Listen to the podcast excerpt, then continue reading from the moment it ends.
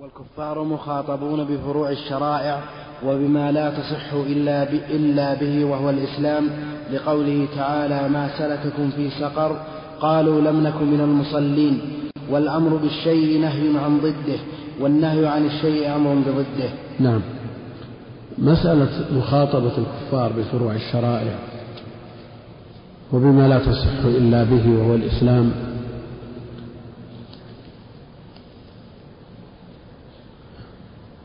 القول بذلك هو الذي جرى عليه المصنف وهو قول جمهور أهل العلم. الكفار مخاطبون بفروع الشريعة وبما لا يتم به ذلك ما لا يتم به ما لا يتم إلا به هو الإسلام والإيمان لأن الإيمان والإسلام شرط لصحة هذه الأعمال. فالجمهور على أنهم مخاطبون بالفروع والأدلة على ذلك كثيرة. ومن أوضح الأدلة قوله تعالى ما سلككم في سقر قالوا لم نكن من المصلين. أول ما بدأوا به فرع من فروع الشريعة.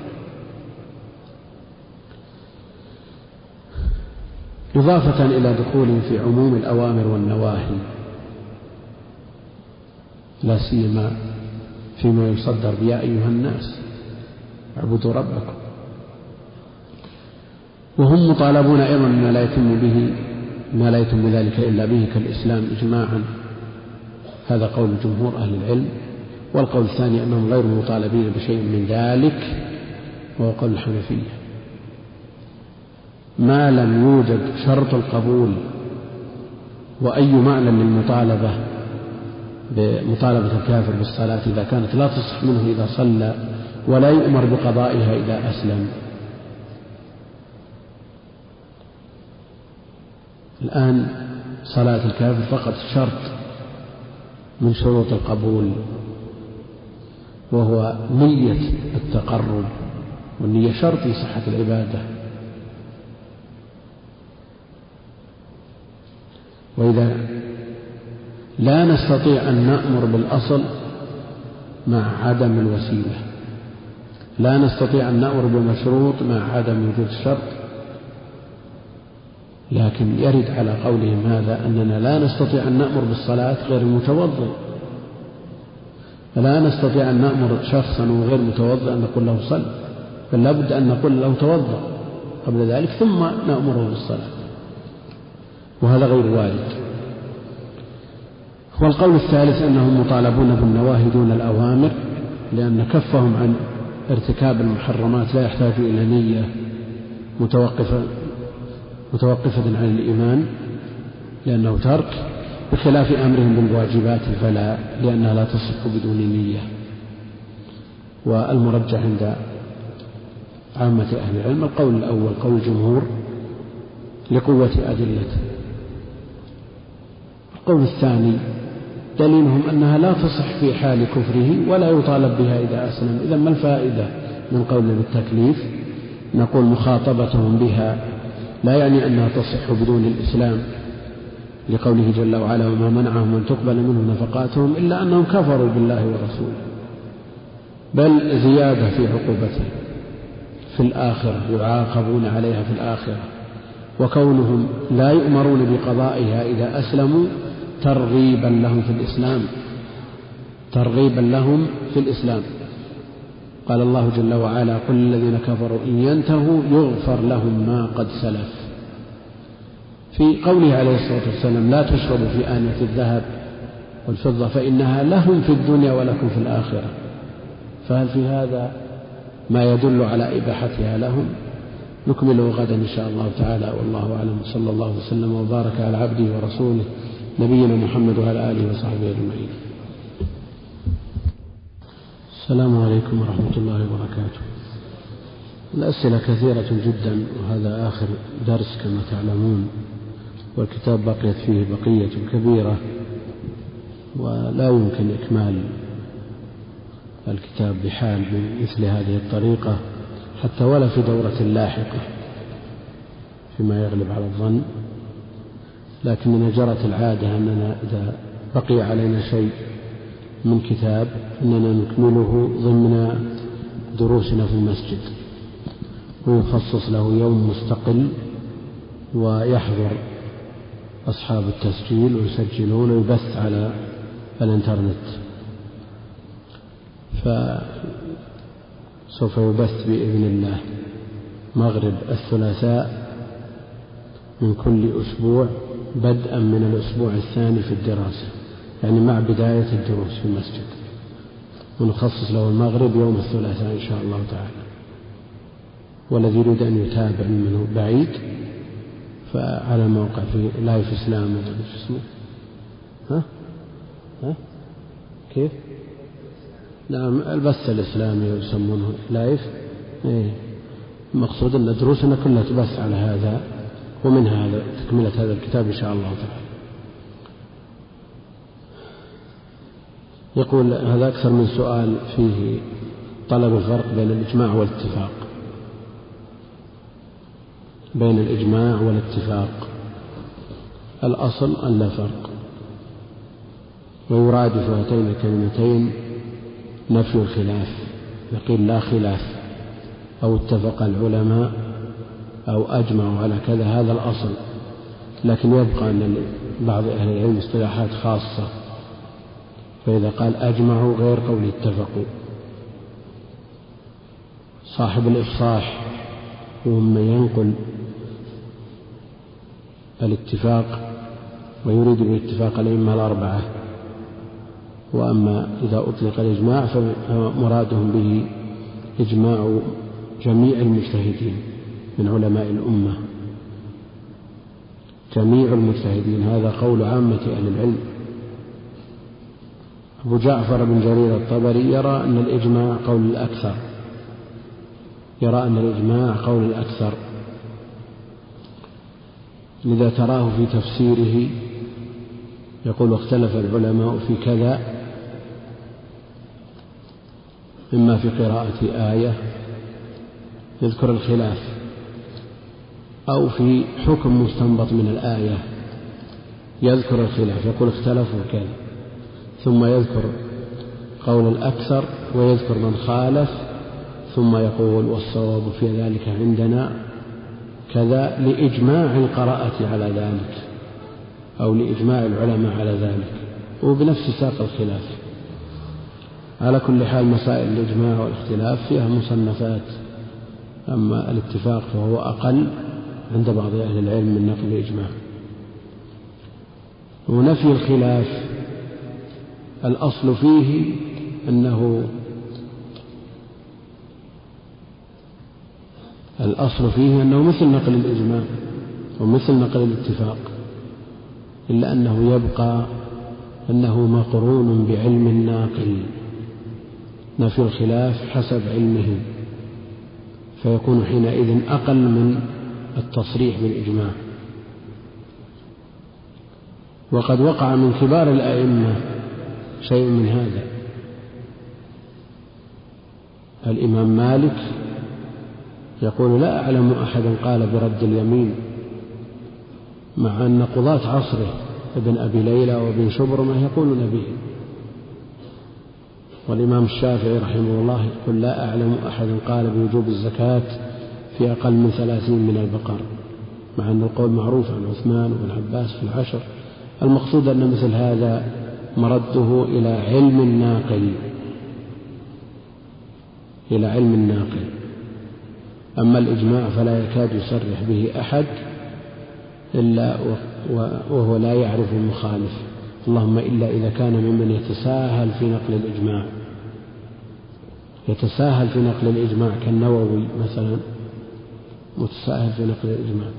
ادعى الإجماع في مسائل كثيرة الخلاف فيها معروف. بل قد يسوق الخلاف بنفسه. وهذا هو ما جعل الشوكاني يقول ونقل هذه الإجماعات تجعل طالب العلم لا يهاب الإجماع. وعلى كل حال الإحاطة بقول جميع المجتهدين فيه عسر. والله المستعان. رسالة طويلة جدا تحتاج في قراءتها إلى وقت. أكثر من عشرين سطر. على كل حال لو صاحبها يتصل ويجاب بالهاتف أو يحضر للإجابة لأن تأخذ وقت طويل. يقول الكفار مخاطبون هذا من سريلانكا يقول الكفار مخاطبون بفروع الشرع. على هذه القاعدة هل يمكن للمسلم فتح المطاعم نهارا في رمضان في بلاد الكفار إذا قلنا إنهم مخاطبون وآثمون بأكل في نهار رمضان فتقديم وتيسير الطعام لهم تعاون معهم على الإثم والعدوان فلا يجوز تقديم الطعام لهم. وهل يمكن للمسلم إطعام الخادمات الكافرات نهارا؟ أولا إدخال الكافرات في بيوت المسلمين خطر محض. هذا المسألة مفترضة في غير هذه البلاد التي أمر النبي عليه الصلاة والسلام بإخراج الكفار منها وأنها لا يجتمع فيها دينان. فإدخال الكفار في بيوت المسلمين ضرر محض وإطلاعهم على عورات المسلمين أشد ضررا وعلى كل حال على المسلم أن يتقي الله عز وجل في مثل هذه الأمور. والله المستعان وهذا أمر ابتلي به الناس. رغم كثرة المشاكل والمصائب من الخدم والسائقين تاهوا بعض الناس ووقوع الكوارث والناس يسمعون ويصدقون ما يقع. لا ينكرون لكن إذا خوطب الشخص في مثل هذا التساهل يأبى إلا أن يكون هو العبرة بدلا من أن يعتبر بغيره. والله المستعان.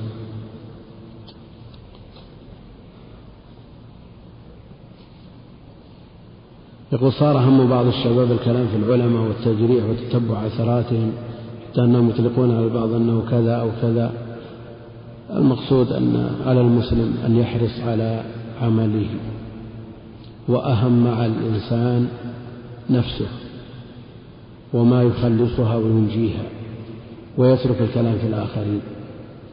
فإعراض المسلمين حفرة من حفر النار. وهذا ملاحظ بعض الناس إذا اختلفت معه في وجهة نظر انقلبت جميع الحسنات سيئات ولا يقبل منك صرفا ولا عدلا. يا أخي هذه وجهة نظر يمكن هو المصيب وأنت المخطئ.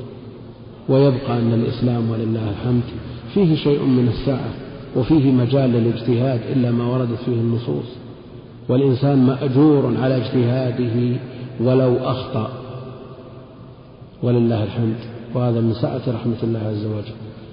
فالمسلم عليه أن يحرص على المحافظة على أعماله الصالحة التي سعى في جنبها ولا يكون مفلسا. فالمفلس من يأتي بأعمال في رواية كالجبال صلاة وصيام وصدقة وبر وأمر بالمعروف ونهي ثم يوزعها يعطي فلان وفلان وفلان وعلان فيأخذ هذا من حسناته وهذا من سيئاته وهذا من حسناته. فانتهت الحسنات يضاف إليه من سيئاتهم. نسأل الحديث الصحيح. والله المستعان. على كل حال أعراض المسلمين كما قرر أهل العلم حفرة من حفر النار. فليتق الله سبحانه وتعالى طالب العلم على وجه الخصوص.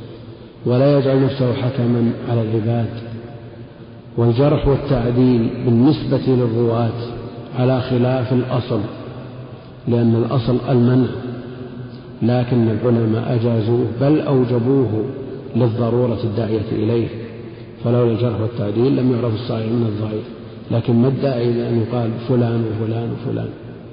لا مانع أن ينبه الإنسان على الخطأ. وأن يقال فعل كذا خطأ. منهج شيخ الإسلام رحمه الله التشديد على البدع وأهلها والرد على المبتدعة بقوة وتفنيد أقوالهم. لكن إذا جاء للأشخاص وهم متلبسون بهذه البدع التمس لكثير منهم الأعذار. فرق بين أن تتكلم عن الفكرة وأنها مخالفة للشرع بدليل كذا وكذا إذا كان في أدلة. أما إذا كانت وجهة نظر فتبين رأيك ولا تفرضه على أحد. والله المستعان. يقول هل لكم دروس في الأصول؟ كان لنا درس في شرح مختصر الروضة في يوم الاثنين مع الروضة المربع في أي مسجد؟ يقول مسجد أبا الخيل في حي السلام. المقصود أن الجدول موجود في كثير من الأماكن ومنشور بالإنترنت وغيره ومعلق في كثير من المساجد. يقول هل يصح تنبيه الساهي الساهي حال ارتكابه يعني المحظور؟ فمثلا إذا كان صائما في رمضان وجده شخص يأكل أو يشرب نعم يلزمه أن ينبه لأن هذا من التعاون على البر والتقوى. مثله إذا وجد شخصا يعبث بلحيته أو يفعل شيئا محرم ساهي ينبهه. يقول لا شك في فضل طلب العلم وأهله ولكن ما رأيكم بمن يقوم من الدرس بعد بعد الصلاة قبل الأذكار؟ بعض من يتصدى لتعليم الناس يفعل هذا فيقوم بعد الصلاة مباشرة لكي يضمن بقاء الناس في أماكنهم ويعرف أن فيه درس وهذا في الغالب يكون في الكلمات القصيرة التي تقال بعد الصلوات لئلا ينصرف الناس. وهذه وجهة نظر هذا خير وهذا خير. لكن الدروس الثابتة المعروفة التي جاء الناس من أجلها العبادات المرتبة بوقت والتي يفوت وقتها مقدمة على الأمور المطلقة. فلا بد من الاتيان بجميع الأذكار المتعلقة بالصلاة ثم البدء بالدرس.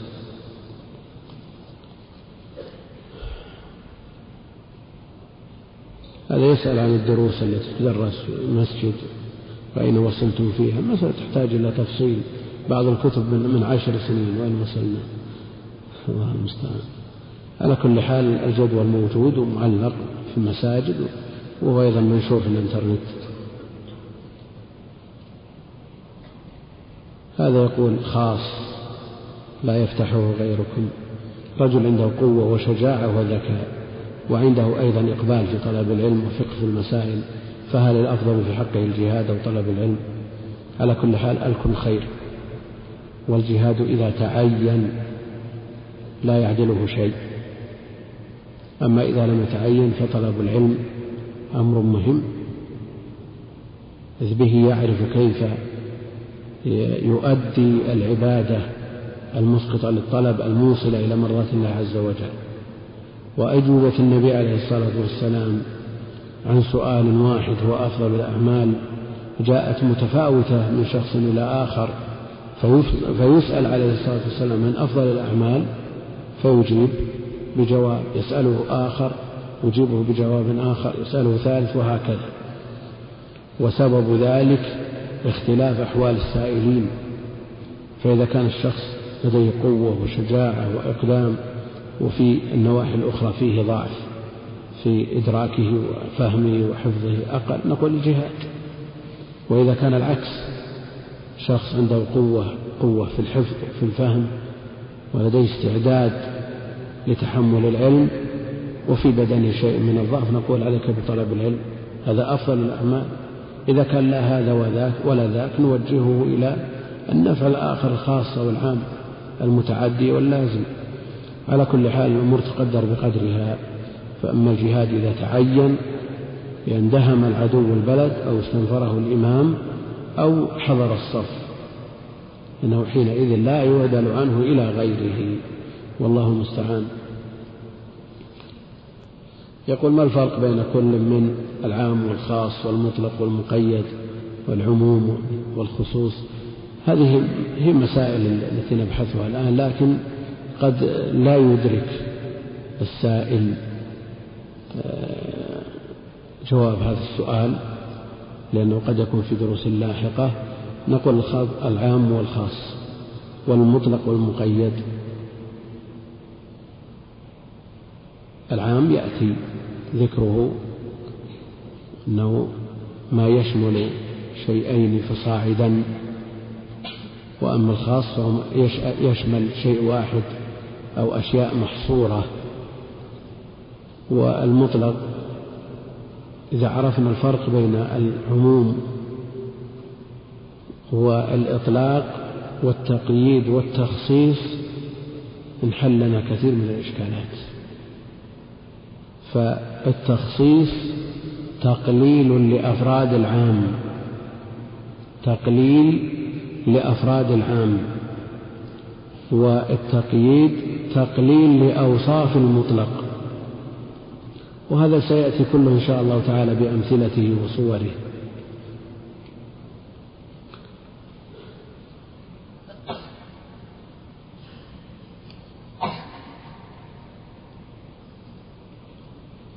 شخص سرق من أموال الناس قبل بلوغه فهل يردها بعد نعم يلزمه ردها. يلزمه ردها لأن هذا ليس من باب التكليف نقول هو ما كلف هو من باب ربط الأسباب المسببات. وجنايات الصبي والمجنون مضمونة.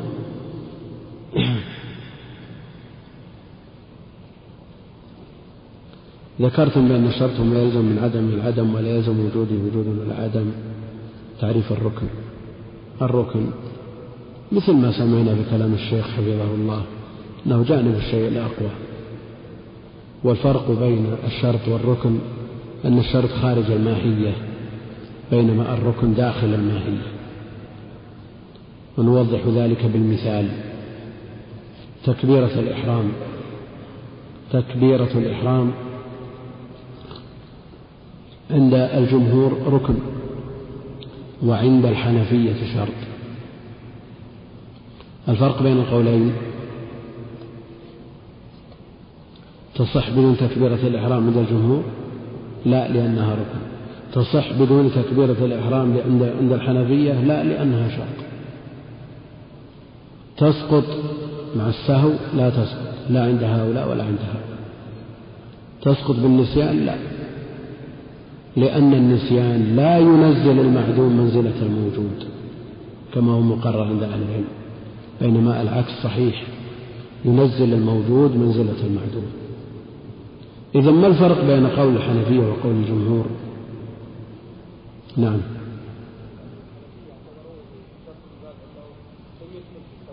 خارج ما هي. وش يترتب على هذا؟ هل معنى هذا أنك تكبر الإحرام في بيتك وتجي تصلي مع الناس؟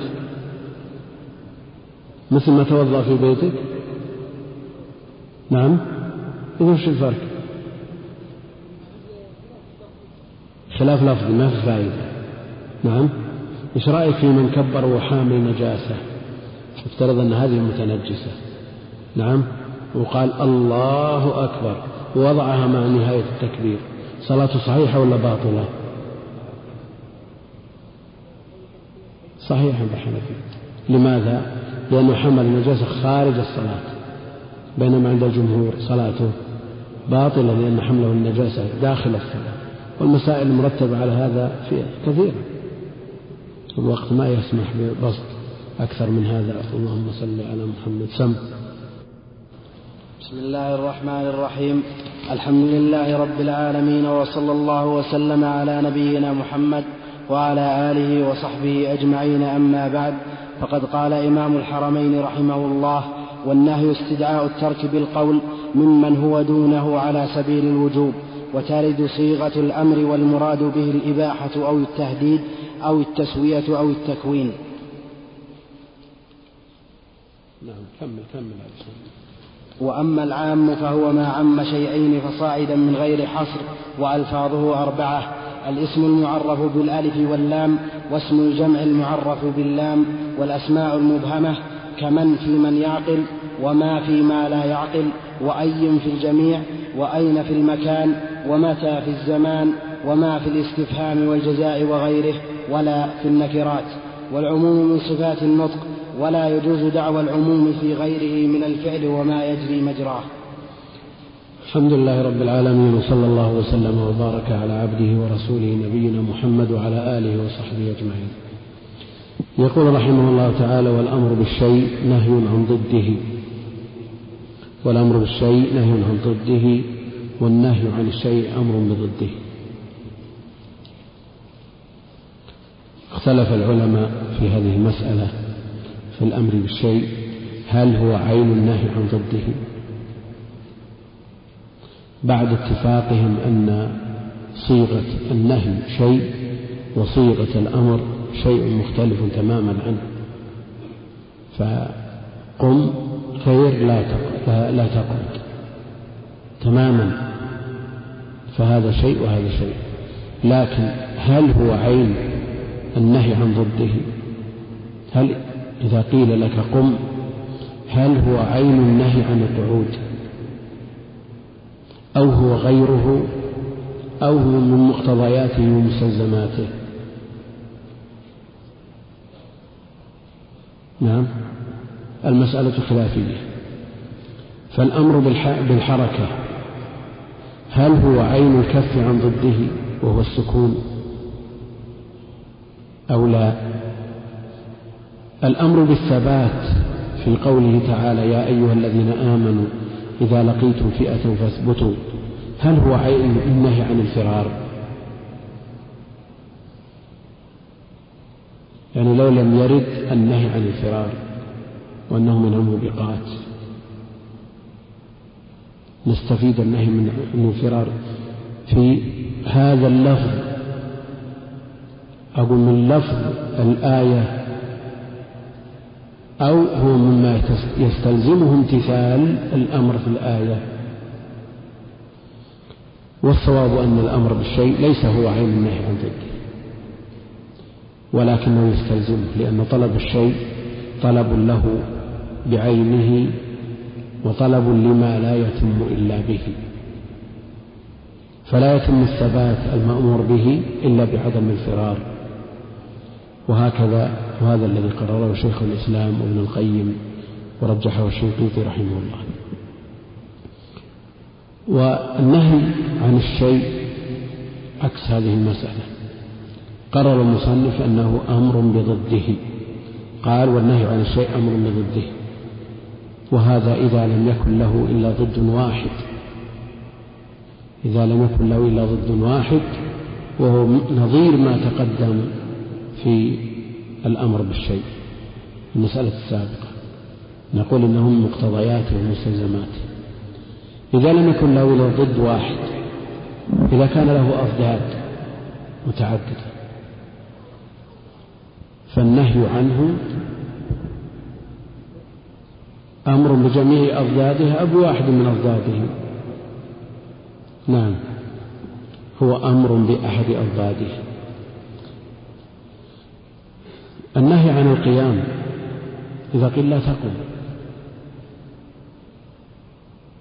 لا تقم. هل معنى هذا أنك لا بد أن تقعد؟ أو يسوغ لك أن تضطجع؟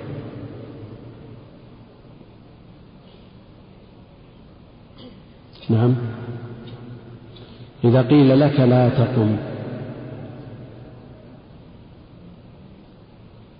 لا تقم. يحصل الامتثال بأحد الأضداد بأحد الأضداد كذا ولا لا؟ المقصود أنك لا, لا تفعل ما نهيت عنه. فأنت مأمور بأحد أضداده الذي يتم به الامتثال. الذي يتم به الامتثال. إذا دخل أحدكم فلا يجلس. إذا دخل أحدكم المسجد فلا يجلس حتى يصلي ركعتين. الجلوس له ضد واحد أو أضداد يعني إن استمر قائم يدخل في النهي ولا ما يدخل؟ إذا اضطجع إذا دخل المسجد واضطجع الرسول يقول لا تجلس أنا ما جلست. نعم. يدخل. نعم. إذا دخل المسجد واضطجع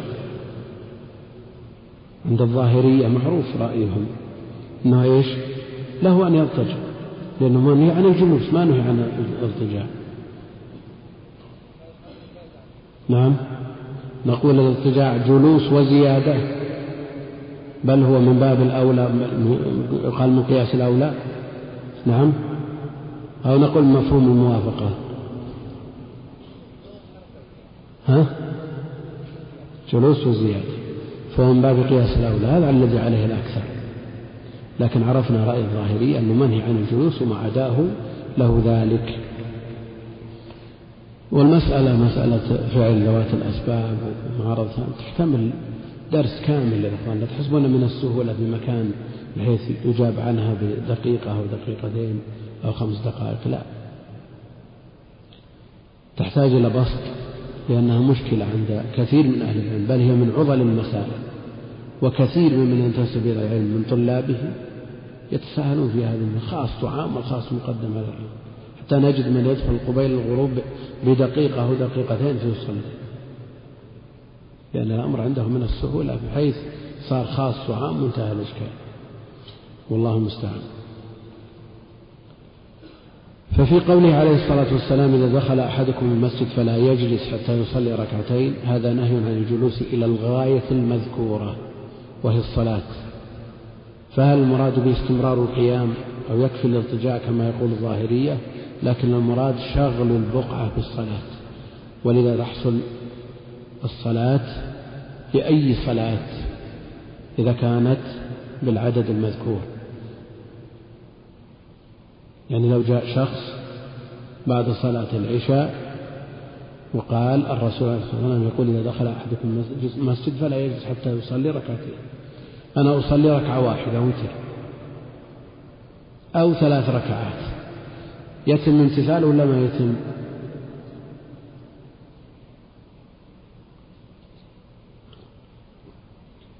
يتم ولا ما يتم؟ بركعة واحدة يتم؟ الرسول يقول حتى يصلي ركعتين. نعم. كيف يتم؟ حتى يصلي أما إذا صلى ثلاث ما في إشكال ركعتين وزيادة. حصل المقصود الزيادة. نعم. أي صلاة. إذا كان ممن يرى أن سجود التلاوة صلاة فقرأ آية سجدة وسجد وقال خلاص أنا أجلس. سجود التلاوة صلاة كما مقرر عند الحنابلة وجم من أهل العلم. نقول هذا صلى. فيتم به الامتثال نعم. نقول أقل ما يتم به الامتثال هو الركعتين. الركعتين. وهذه المسألة كسابقتها فالنهي عن الشيء مستلزم للأمر بضده لأن النهي عن الشيء طلب لتركه بالذات ولفعل ما هو من ضرورات الترك باللزوم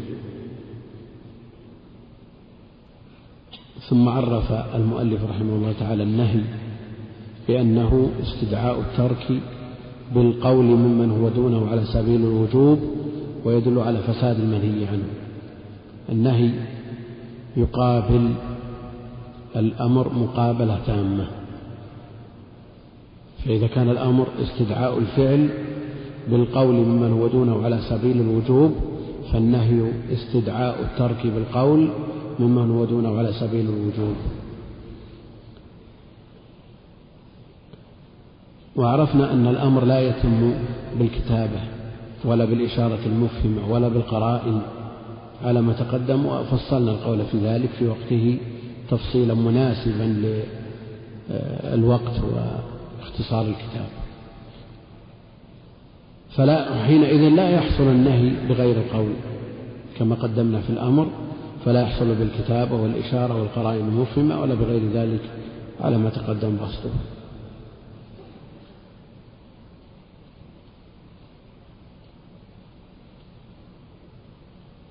نعم. إذا قال الابن لأبيه أريد أن ألعب. فقال الأب إيش معنى هذا؟ يعني لا تلعب. يأثم إذا خالف.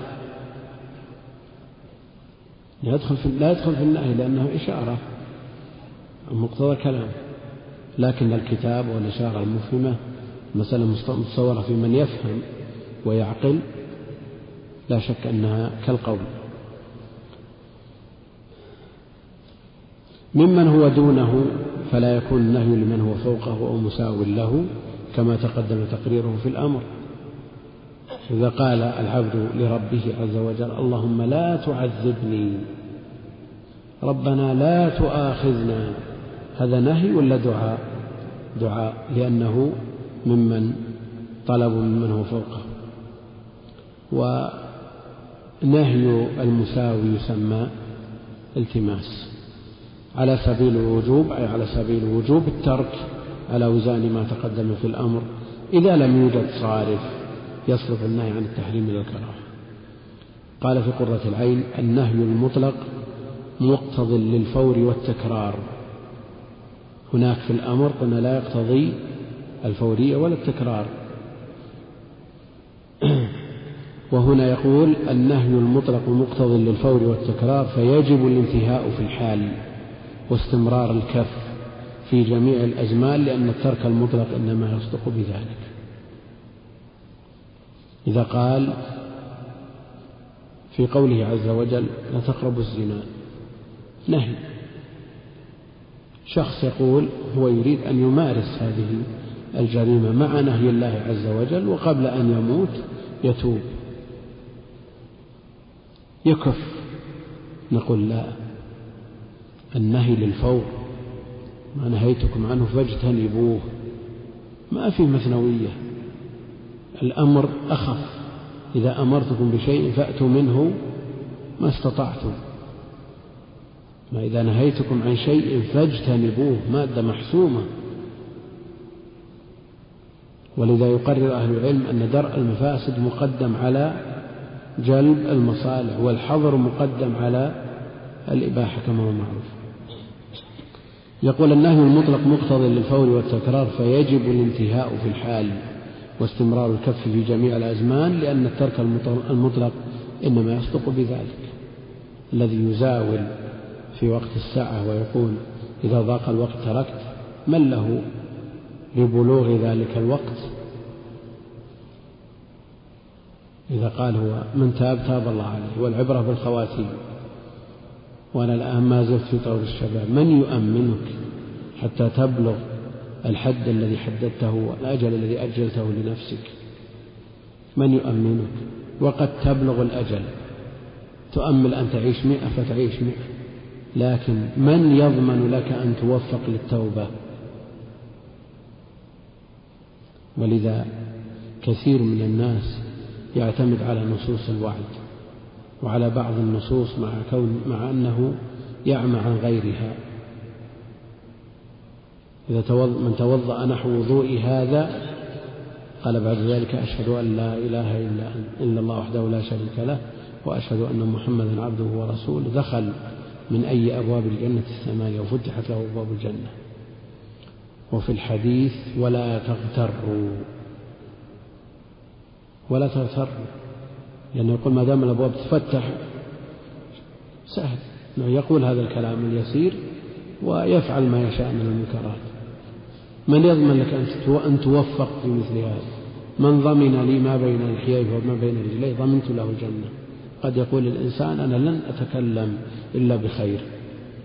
وأضمن ما بين رجلي وما عدا ذلك من المعاصي. الجنة مضمونة. نقول لن توفق لضمان ما بين لحييك وما بين رجليك وأنت لم تأتمر بأوامر الله وتعظم شعائر الله وتأتي بجميع ما أمرك الله به وتندم على ما فرط منك من من مخالفات.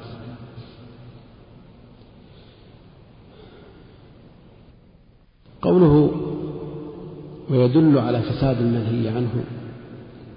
المنهي عنه. النهي كما عرفنا هو طلب الكف عن الفعل وطلب الكف يقتضي أمرين. الأمر الأول تحريم المنهي عنه لأنه الأصل. النهي إذا تجرد عن القرائن الصارفة وللتحريم يقول الله جل وعلا وما أتاكم الرسول فخذوه وما نهاكم عنه فانتهوا. يقول الإمام الشافعي رحمة الله عليه أصل النهي النهي من رسول الله صلى الله عليه وسلم أن كل ما نهى عنه فهو محرم وهذا الأصل مقرر عند أهل العلم حتى تأتي عنه دلالة تدل على أنه إنما نهي عنه لمعنى غير التحريم وهذا معنى قولهم الأمر في النهي أو الأصل في النهي التحريم إلا إذا وجد ما يصرفه إلى الكراهة.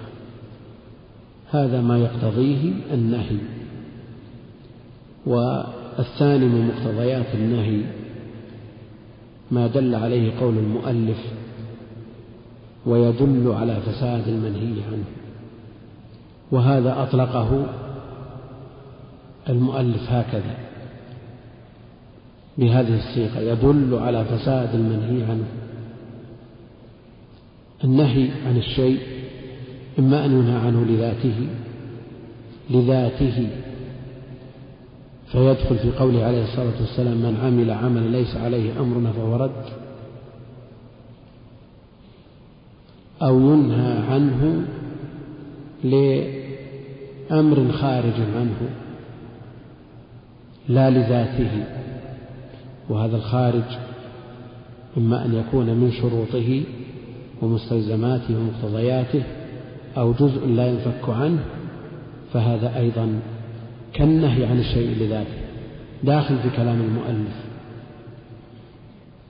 أما إذا عاد النهي إلى شيء إلى أمر خارج ليس من مقتضيات هذا العمل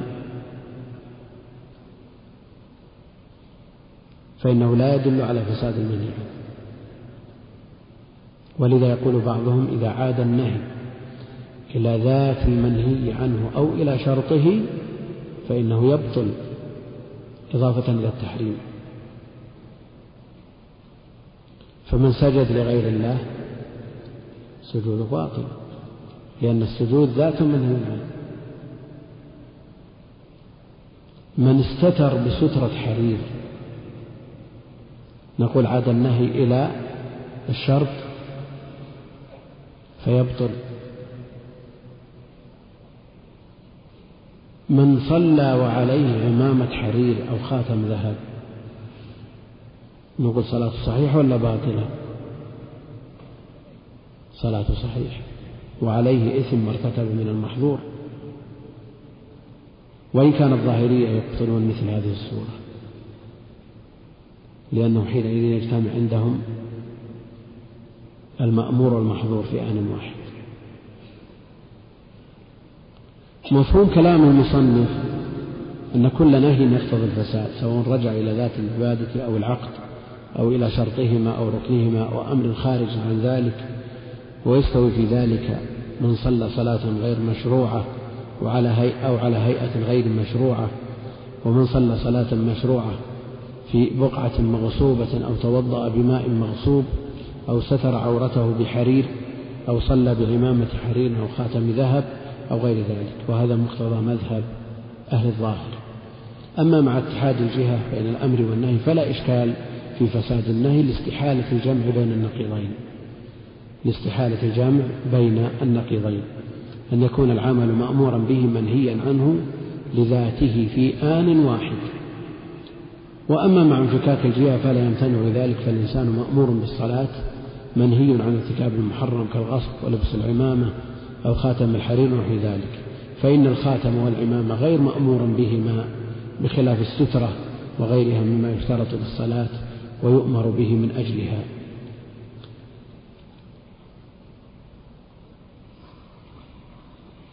ظاهر واضح ولا مو واضح؟ طيب رحمك الله. صيغة النهي رحمك الله. المضارع المقترن بلا النهي لا تفعل. ومثلها التصريح بالتحريم حرمت عليكم الميتة والدم ولحم الخنزير. قابله نفي الحل أيضا لا يحل لكم أن ترثوا النساء. أو لفظ النهي كقول أبي سعيد نهى رسول الله صلى الله عليه وسلم عن صوم يوم الفطر ويوم النحر. وقول الصحابي نهينا. إذا قال الصحابي نهانا رسول الله صلى الله عليه وسلم. أو قال نهينا عن كذا. يدخل. لكن يختلف بين نهانا رسول الله صلى الله عليه وسلم ونهينا أن نهانا مرفوع اتفاقا وفي نهينا خلاف ذكرناه في أمرنا. وإذا صرح الصحابي بالناهي دل على التحريم كصيغة لا تفعل عند جمهور أهل العلم هذا خلافا لداود الظاهر وبعض المتكلمين نظير قولهم فيه أمرنا رسول الله صلى الله عليه وسلم. لأن الصحابي قد يظن يسمع كلام فيظنه نهي وفي الحقيقة ليس بنهي. وعرفنا ما في هذا القول من ضعف.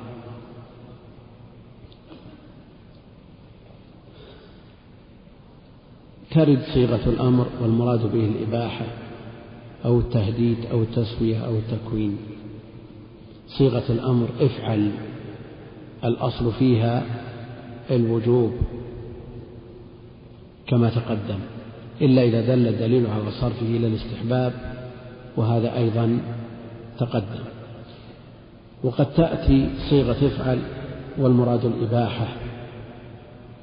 وهذا أيضا تقدم تفصيله في الأمر بعد الحظر. كلوا من الطيبات مأمور بالأكل من الطيبات. كلوا هذا الأمر أمر وجوب ولا ندب ولا إباحة؟ أو تتأتى فيه جميع الأحكام؟ نعم. مع خشية الهلاك يجب الأكل. مع الحاجة إلى الطعام من دون هلاك يندب الأكل للاستعانة به على طاعة الله. مع عدم الحاجة إليه يكره الأكل. ومع ذلك الأكل أصل فيه الإباحة.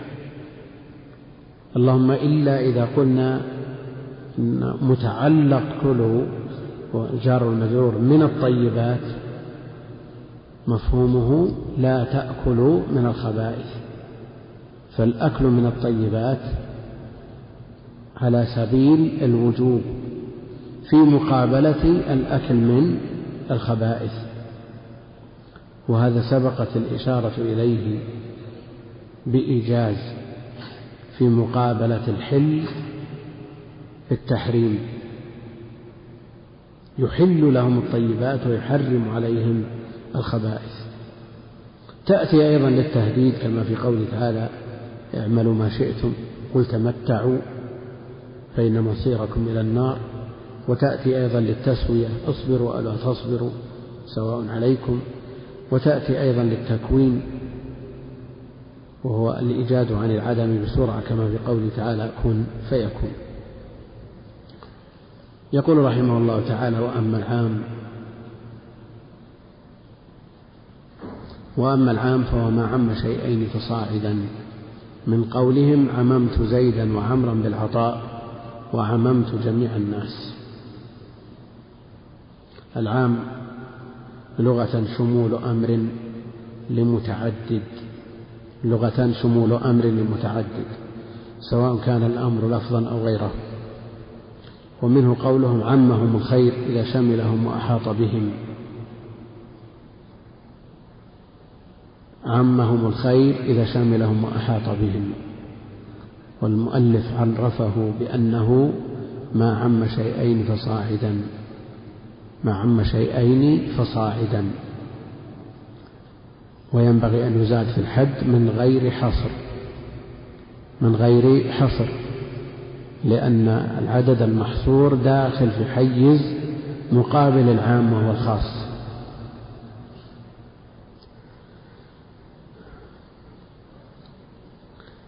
وهذا أمر لا بد منه في الحد لإخراج اسم العدد كمئة مثلا أو ألف.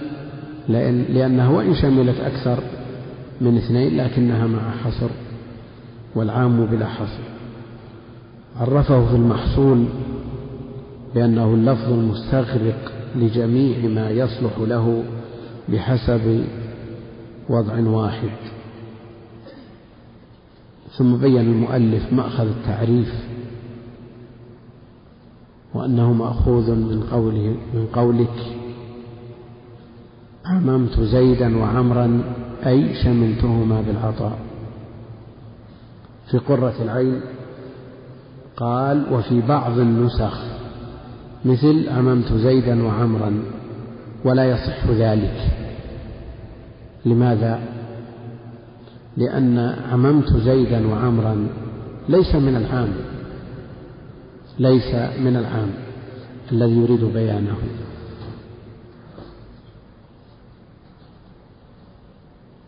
المؤلف يريد أن يبين معنى العام في الأصل وأنه الشمول. يعني مأخذ الكلمة من أين؟ لا أنه يريد أن يقرر معناه اصطلاحا. عممت زيدا عممت جميع الناس. عممت زيدا يعني شملته يريد أن يقرر المعنى اللغوي. أن التعميم والعموم هو الشمول. ولا يريد أن يطبق زيدا وعمرا على تعريف العام اصطلاحا وإلا إذا انحصر في اثنين أو في عشرة أو في مئة ما صار عام صار خاص بهؤلاء. ولذا يقول في بعض النسخ مثل عممت زيدا وعمرا ولا يصح ذلك لأن عممت زيدا وعمرا ليس من العام الذي يريد بيانه. ليس من العام الذي يريد بيانه لأنه محصور. والصحيح في العام أنه من غير حصر. لكن يريد أن يبين أن معنى كلمة عممت شملت والعام هو شمول الشيء.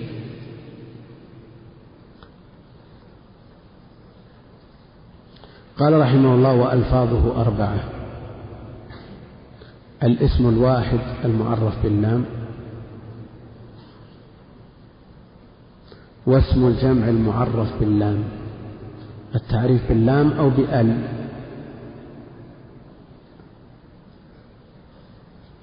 نعم.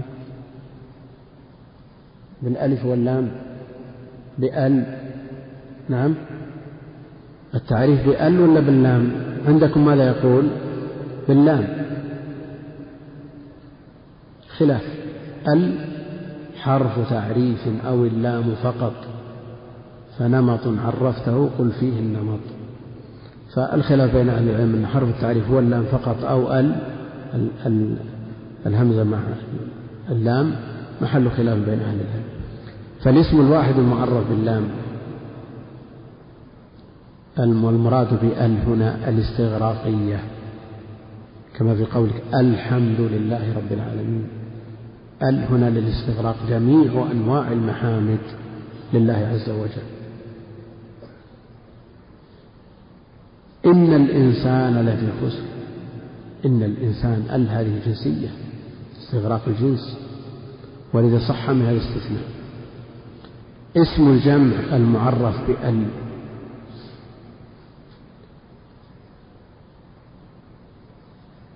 اسم الجمع المعرف باللام أو بأل على الخلاف في ذلك وهو شامل للجمع الذي له مفرد كما في قوله جل وعلا قد أفلح المؤمنون وأل الجنسية ضابطها أن يوضع مكانها أو محلها كل أو جميع. فقد أفلح جميع المؤمنين أو كل المؤمنين. ويشمل أيضا اسم الجمع اسم الجمع الذي ليس له مفرد من لفظه. كقوله الرجال قوامون على النساء الرجال جنس الرجال قوامون على جنس النساء. نعم. كيف؟ الضابط أن تجعل مكان ال كل أو جميع.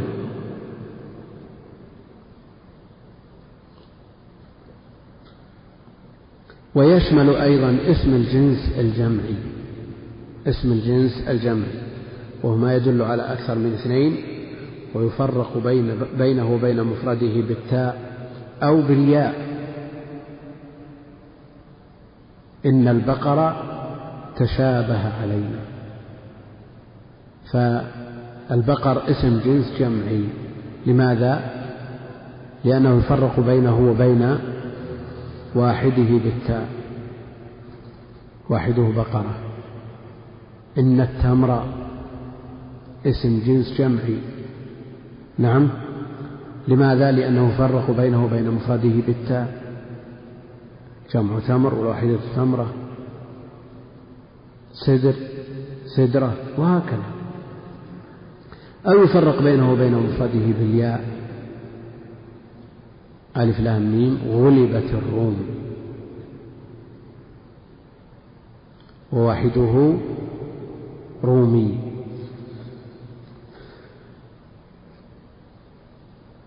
الثالث الأسماء المبهمة.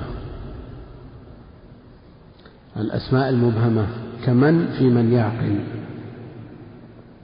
من دخل داره فهو آمن من دخل دار أبي سفيان من دخل كذا من فعل كذا هذه من صيغ العموم.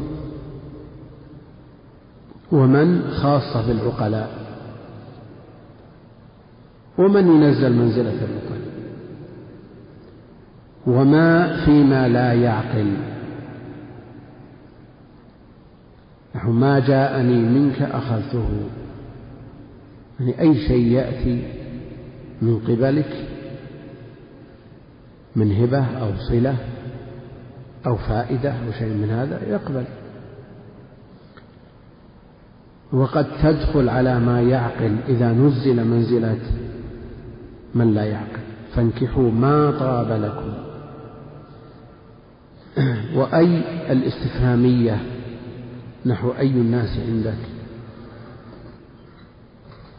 أي العمل أفضل؟ والشرطية أي عبيدي جاءك فأحسن إليه؟ ومثلها الموصولة أي الأشياء أردت أعطيتكه؟ وأين في المكان؟ فأين تذهبون؟ ومتى في الزمان متى نصر الله؟ وما في الاستفهام؟ نحو ما عندك.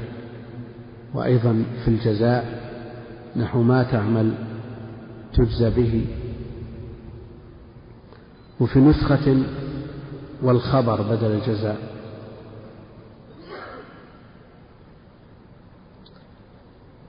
نحو عملت ما عملت أي أي عمل عملته فهي دالة على العموم. الأمر الرابع لا في النكرات. في النكرات نحن لا رجل في الدار. وهو ما يقوله أهل العلم من أن النكرة في سياق النفي تعم. ممثل بالمثال لكن لو جاء بالقاعدة لشملت جميع أدوات النفي ما عندي شيء. أي شيء. لا رجل في الدار. نعم. عموم النكرات في سياق النفي آه، تدل على العموم. فلا رفث ولا فسوق ولا جدال في الحج. هذا أيضا نكرات في سياق النفي فتعم جميع أنواع الرفث جميع أنواع الفسوق جميع أنواع الجدال. فالنكرة في سياق النفي تفيد العموم وكذلك في سياق النهي أو الشرط أو الاستفهام الإنكاري. من إله غير الله يأتيكم بضياء؟ في سياق الامتنان النكرة في سياق الامتنان أيضا تفيد العموم فيهما فاكهة ونخل ورمان. هذا سياق امتنان. ومن صيغ العموم أيضا. لفظ كل كل نفس ذائقة الموت. ومن صيغ العموم أيضا المضاف إلى ما اقترن بأل سواء كان مفردا أو جمعا. المضاف إلى ما اقترن بأل. وإن تعدوا نعمة الله لا تحصوها. يوصيكم الله في أولادكم يعني يضيف إلى معرفة. معروف أن الضمائر من أعرف المعارف. حتى قال جمع من النحاة أن الضمائر أعرف المعارف على الإطلاق. وإن كان رأي سيبويه أن لفظ الجلالة هو أعرف المعارف. كلامه هو الصواب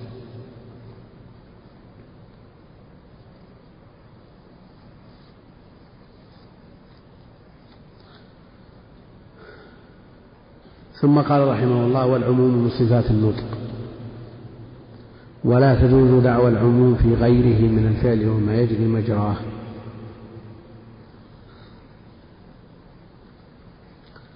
العموم من صفات النطق.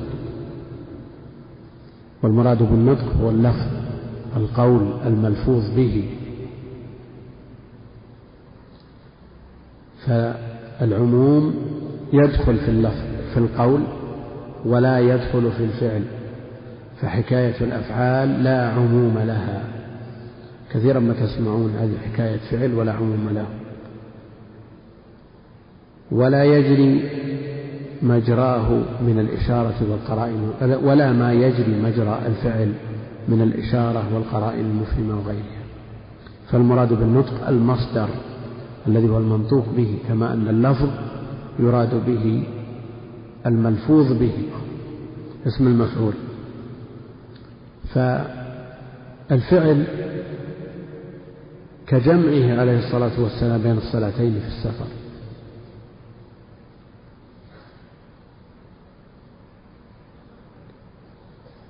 الآن المراد تقريره هنا الجمع أو كلمة السفر.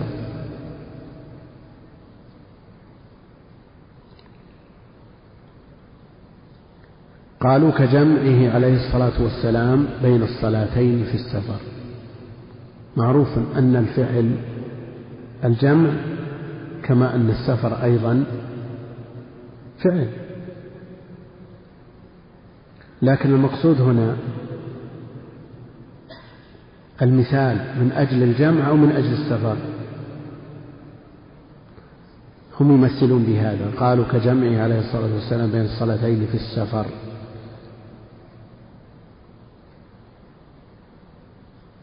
ها. السفر أو الجمع؟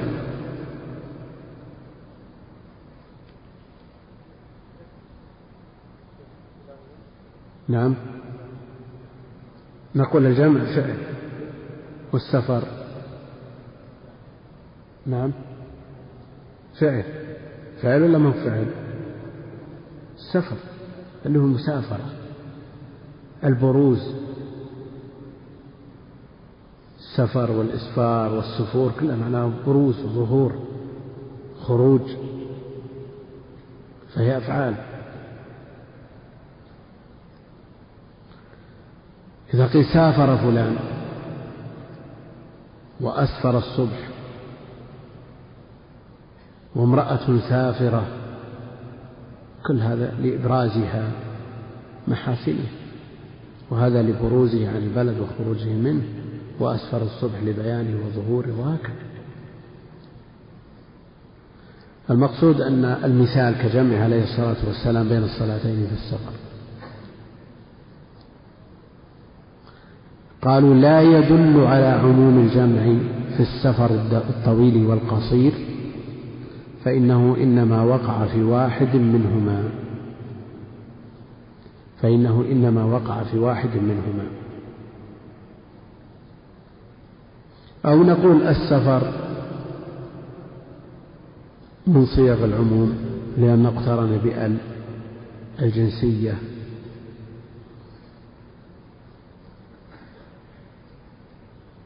ها يا إخوان.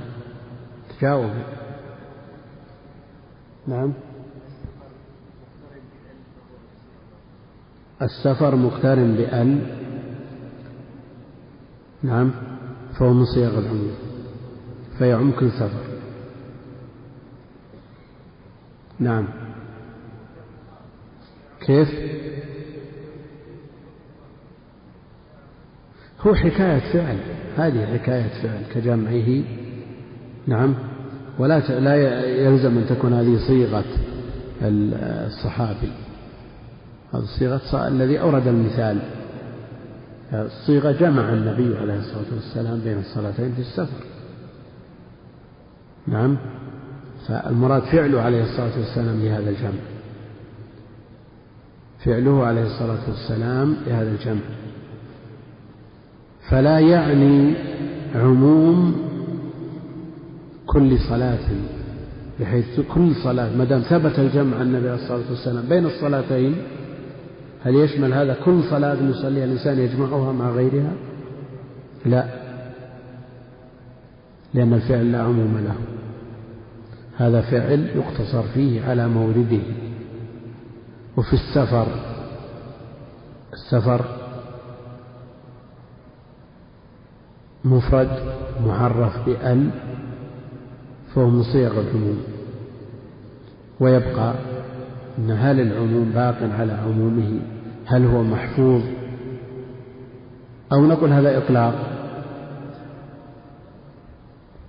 نقول هذا تعميم ولا إطلاق؟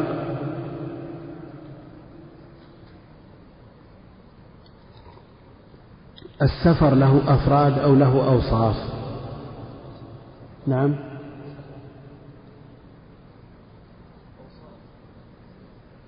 ما قدمنا الفرق بين التخصيص والتقييد علشان يخدمنا هنا. نعم. له أوصاف. فلفظ السفر هنا مطلق. شامل للسفر الموصوف بالطول والسفر الموصوف بالقصار ولذا من يقول بعدم التحديد لا في الوقت بأيام محدودة ولا في المسافة بأكيال معدودة يقول السفر جاء في النصوص مطلق ويبقى على إطلاقه. وهذا معروف من يقول به وجماهير أهل العلم على التقييد. على التقييد لأدلة ذكروها في موطنها والخلاف في هذه المسألة معروف. والذي يجري مجرى الفعل كالقضايا المعينة قالوا كالقضايا المعينة مثل قضائه عليه الصلاة والسلام بالشفعة للجار. ولذا كثيرا ما تسمعون هذه قضية عين. وقضايا الأعيان لا عموم لها. قضية عين. تسمعون هذا ولا ما تسمعون؟ نعم. وقضايا عموم لها مثل قضائه عليه الصلاة والسلام بالشفعة للجار أولا حديث فيه مقال مروي عند النسائي عن الحسن مرسلا ومراسيل الحسن ضعفها معروف. فلا قالوا فلا يعم كل جار. فلا يعم كل جار لاحتمال خصوصية في ذلك الجار. احتمال خصوصية لا يمكن هذا الجار شريك. ويحتاج إلى مثل هذا القول للنصوص الواردة في الشفعة التي تقرر أنه إذا حدت الحدود وميزت الطرق فلا شفعة هذا في الصحيح. مع أنه جاء الجار وأحق بسقبه نعم. أي هذه قضية عين.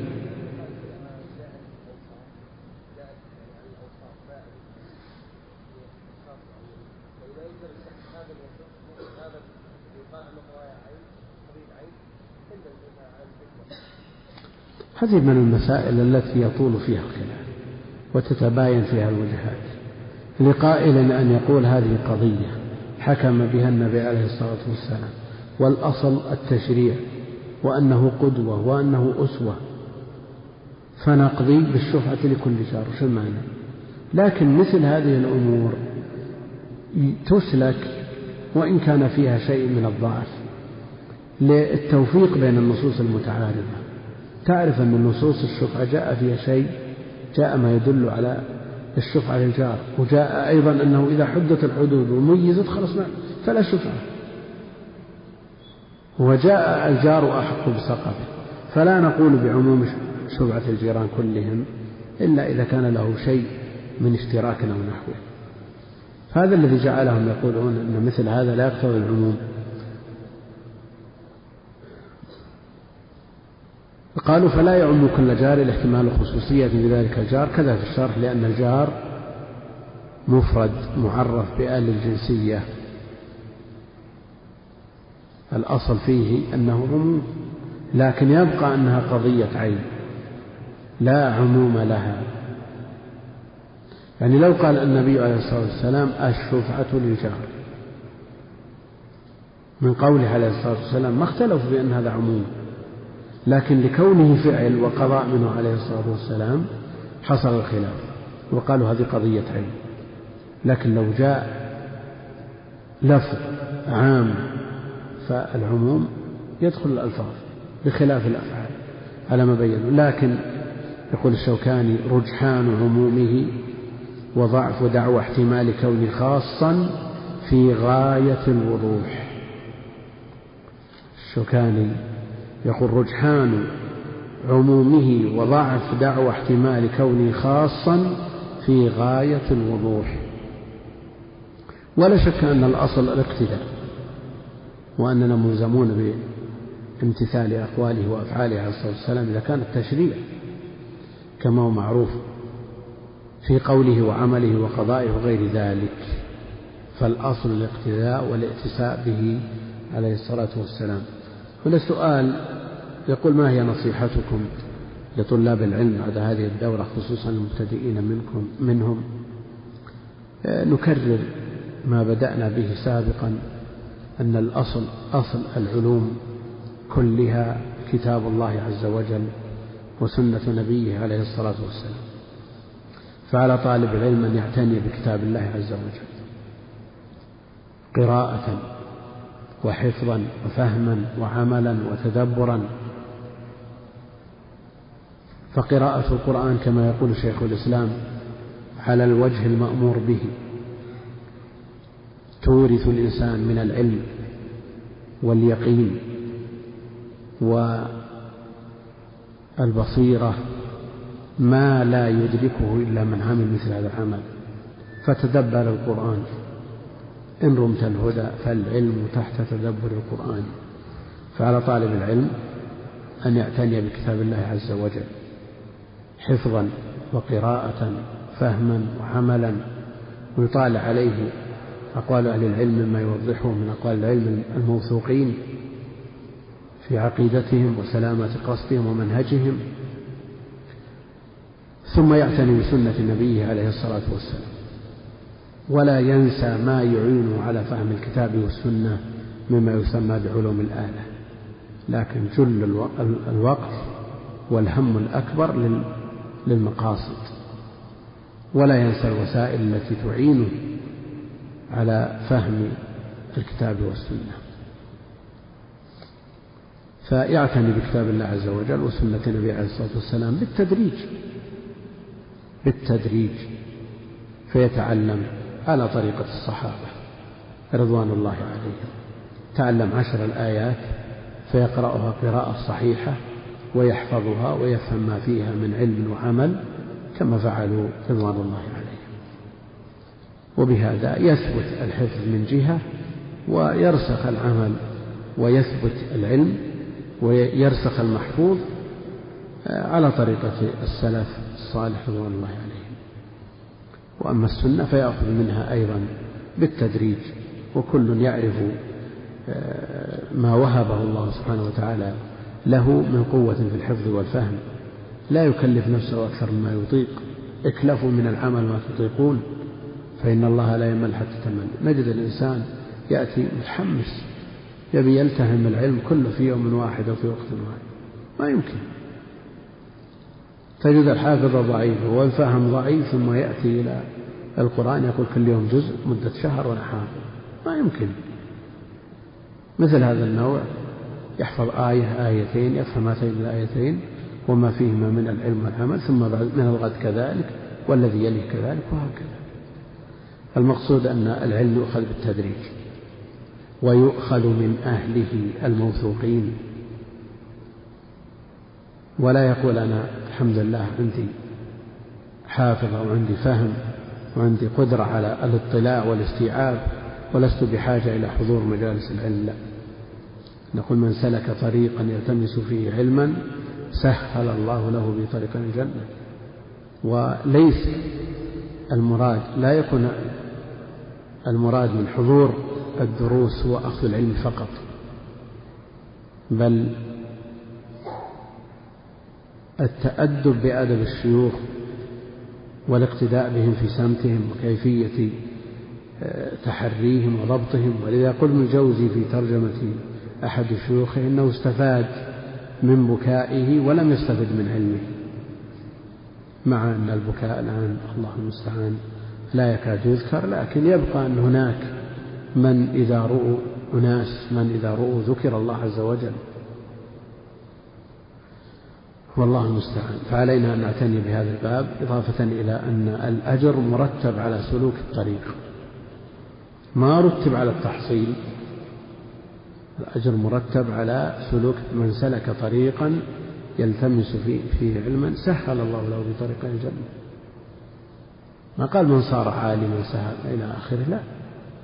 نعم العلماء لهم أجرهم وثوابهم لا سيما العاملون بعلمهم من عمل بعلمه الربانيون الذين يعلمون الناس ويدلونهم على الخير ومن دل على خير فله مثل أجر فاعله. فعلى الإنسان أن يحرص في تحصيل العلم ولا يتراخى ويكون همه العلم والعمل. ويقصد. الشيخ حضر الآن. كان هناك أسئلة تعرض بقيتها على الشيخ. والله أعلم وصلى الله وسلم وبارك على عبده ورسوله نبينا محمد وعلى آله وصحبه أجمعين. انتهت مادة هذا الشريط ويسرنا أن نكمل ما تبقى من هذا الشريط بهذه المادة. السلام عليكم ورحمة الله وبركاته. الحمد لله رب العالمين. صلى الله وسلم وبارك على عبده ورسوله نبينا محمد وعلى آله وصحبه أجمعين. أما بعد فموضوع الدرس كما لا يخفى في أحاديث البيوع من كتاب عمدة الأحكام. مثل الربع الثاني من أرباع الأحكام والكتاب في أحاديث الأحكام لأن كتب الأحكام سواء كانت فقهية أو حديثية بنيت على أربعة أرباع. الربع الأول للعبادات والثاني للمعاملات والثالث للأنكحة وما يتعلق بها مما يسميه المتأخرون الأحوال الشخصية. والربع الرابع في الأقضية والجنايات. على هذا يبني أهل العلم كتب الأحكام سواء كانت فقهية أو حديثية. والكتاب مختصر من المتون المختصرة التي دونت في العصور المتوسطة. قد كان التدوين عند أهل الحديث مبني على الإسناد وذكر الطرق للأحاديث. تنوعت المؤلفات عند المتقدمين وإن كان يجمعها ما ذكرت من ذكر الأسانيد والطرق. وإن تنوعت أهداف أربابها وأصحابها. فمما ألف عند المتقدمين الجوامع التي تجمع ما يحتاج إليه المسلم في جميع أبواب الدين كالبخاري ومسلم وجامع أبي عيسى الترمذي وغيرها من الجوامع التي تجمع أبواب الدين مرتبة. ومنها المصنفات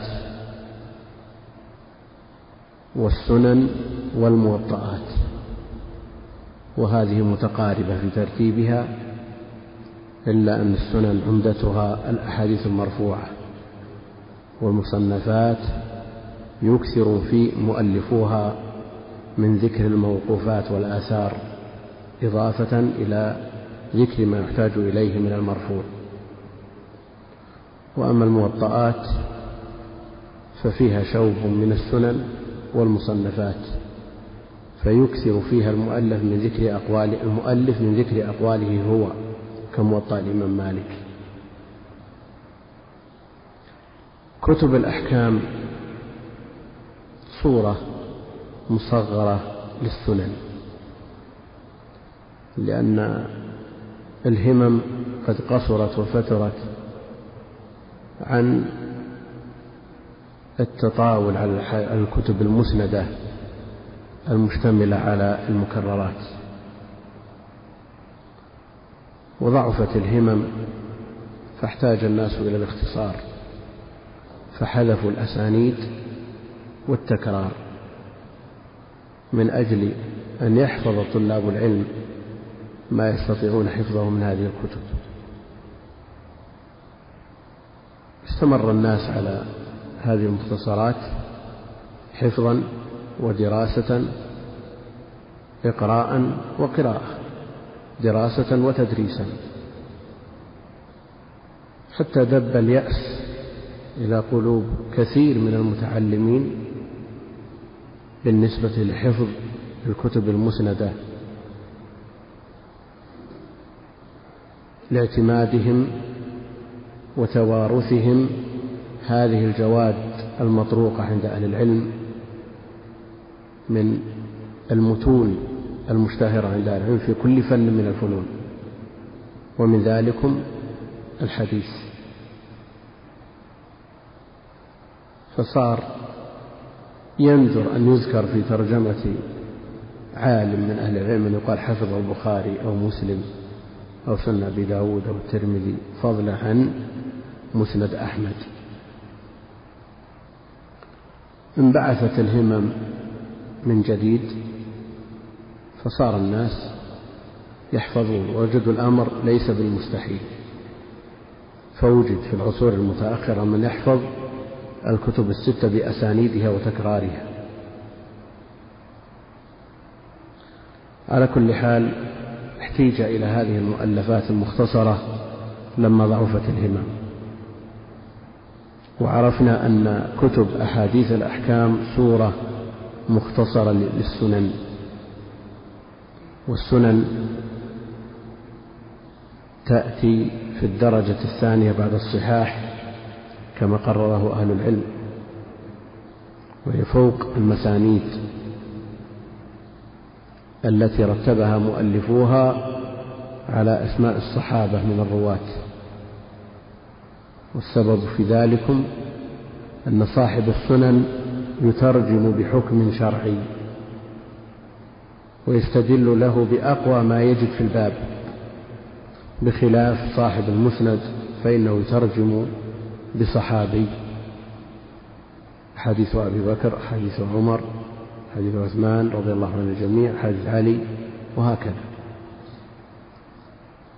فهو يحشد تحت هذه الترجمة ما يقف عليه من أحاديثه أو ما يصله من أحاديث هذا الراوي من أحاديث هذا الصحابي. ولا يحتاط مثل احتياط من يترجم بحكم شرعي ولذا يقول الحافظ العراقي رحمه الله تعالى بعد أن ذكر السنن ودونها في رتبة ما جعل على المسانيد فيدعى الجفل كمسند الدار كمسند الطيالسي وأحمد وعده للدارمي انتقد على كل حال تقسيم هذه الكتب وتبويبها على الأحكام يعني أنها مبنية على الأرباع الأربعة التي سبق أن أشرنا إليها. وعمدة الأحكام إذا أطلقت انصرفت إلى الصغرى.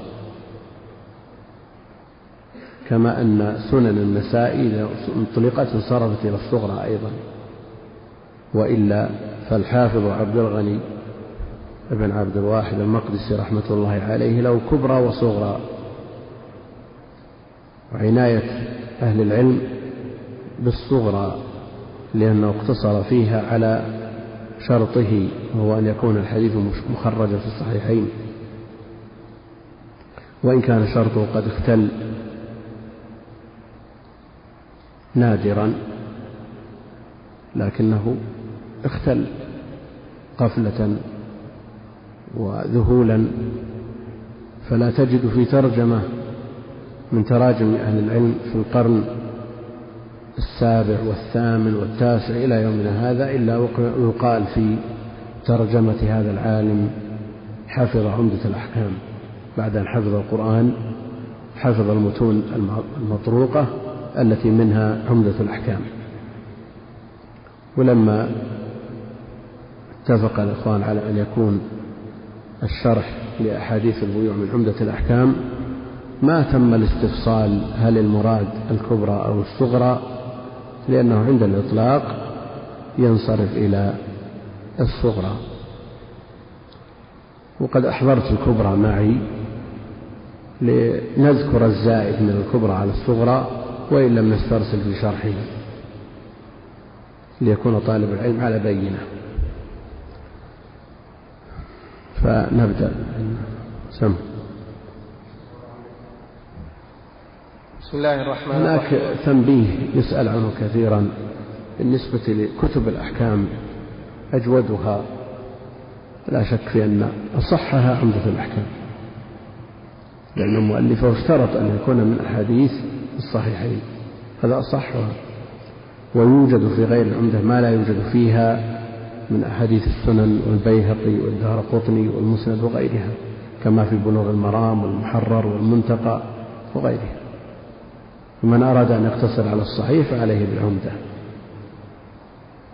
مع أنه لا يستغني عن الكتب الأخرى في أحاديث الأحكام كالمحرر والبلوغ وإن أسعفته الحافظة وعلت به الهمة إلى حفظ المنتقى فهو أجود لأن فيه أربعة آلاف حديث. العمدة لا تصل إلى الثمن من هذا المقدار يعني أقل من خمسمائة حديث. والله المستعان. نعم. أحسن الله إليك. بسم الله الرحمن الرحيم.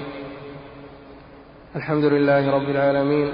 صلى الله وسلم وبارك على نبينا محمد وعلى آله وصحبه أجمعين. قال المصنف رحمه الله تعالى كتاب البيوع. عن عبد الله بن عمر رضي الله عنهما عن رسول الله صلى الله عليه وسلم أنه قال إذا تبايع الرجلان فكل واحد منهما بالخيار. ما لم يتفرقا وكانا جميعا. أو يخير أحدهما الآخر. فتبايعا على ذلك فقد وجب البيع. وعن حكيم بن حزام رضي الله تعالى عنه قال عندك وفي معناه وفي معناه من حديث حكيم بن حزام. النسخة اللي عندي تختلف ما طلعت على نسخة أخرى فيها. نعم. أقول طلعت على نسخة أخرى فيها ما ذكرت. على كل حال العمدة طبعت طبعات كثيرة. طبعت ضمن مجموعة الحديث النجدية مرارا في الهند وفي مصر وفي غيرها.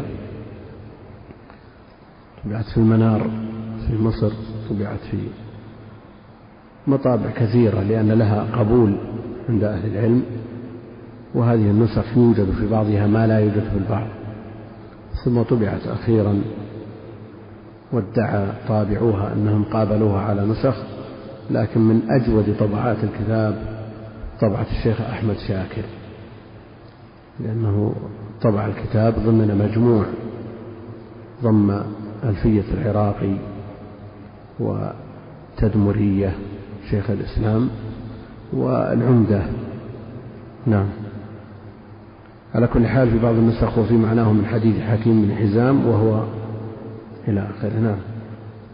وعن حكيم بن حزام رضي الله تعالى عنه قال قال رسول الله صلى الله عليه وسلم البيعان بالخيار ما لم يتفرقا أو قال حتى يتفرقا فإن صدقا وبينا بورك لهما في بيعهما وإن كتما وكذبا محقت بركة بيعهما.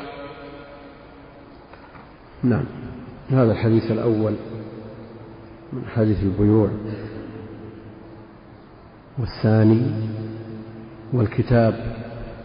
مصدر كتب يكتب كتابا وكتابة وكتبا ويجمع على كتب وأصل المادة للجمع. كما يقال تكتب بنو فلان إذا اجتمعوا ويقال لجماعة الخيل كتيبة. والكلام في هذه المادة مكرور ذكر في مناسبات كثيرة. هو البيوع جمع بيع وهو مصدر باع يبيع بيعا. والبيع يشمل النوع الواحد والأنواع إلا أنه جمع هنا لتعدد أنواعه. وإن كان البيع المصدر يشمل الواحد والإثنين والثلاثة والأربعة. كما أنهم جمعوا الماء على مياه وهو اسم جنس تدخل فيه جميع أنواع الماء لكنهم لاحظوا فيه تعدد الأنواع فجمعوا. مصدر باع يبيع.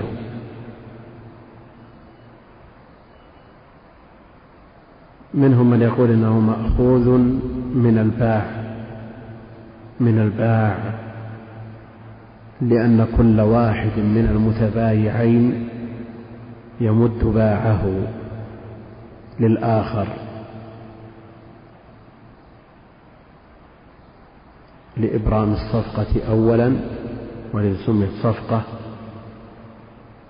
ولأخذ المشتري السلعة والبائع القيمة. كل واحد منهما يمد باعه.